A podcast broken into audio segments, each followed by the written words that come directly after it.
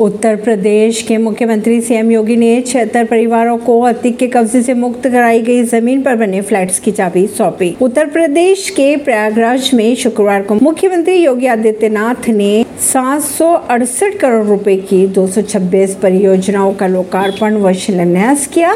इस दौरान उन्होंने माफिया अतिक अहमद के कब्जे से छुड़ाई गई एक हज़ार सात सौ इकहत्तर वर्ग मीटर ज़मीन पर बने सरकारी फ्लैट्स की चाबियाँ छिहत्तर परिवारों को सौंपे। उन्होंने आगे ये भी कहा कि 2017 से पहले प्रदेश में गरीब व्यापारी व सरकार की भूमि को माफिया कब्जा लेते थे, लेकिन अब ऐसा नहीं हो रहा है। राजस्थान में कंटेनर की टक्कर से जुगाड़ वाहन सवार तीन वर्षीय बच्ची व महिला की मौत, बीस लोग हुए घायल। विशाखापट्टनम के पास प्राइवेट फार्मा लैब के रिएक्टर में हुआ ब्लास्ट। दो लोगों की मौत की खबरें आ रही हैं सामने। ऐसी ही खबरों को जानने के लिए जुड़े रहिए जनता सरिश्ता पॉडकास्ट से। परवीन नई दिल्ली से।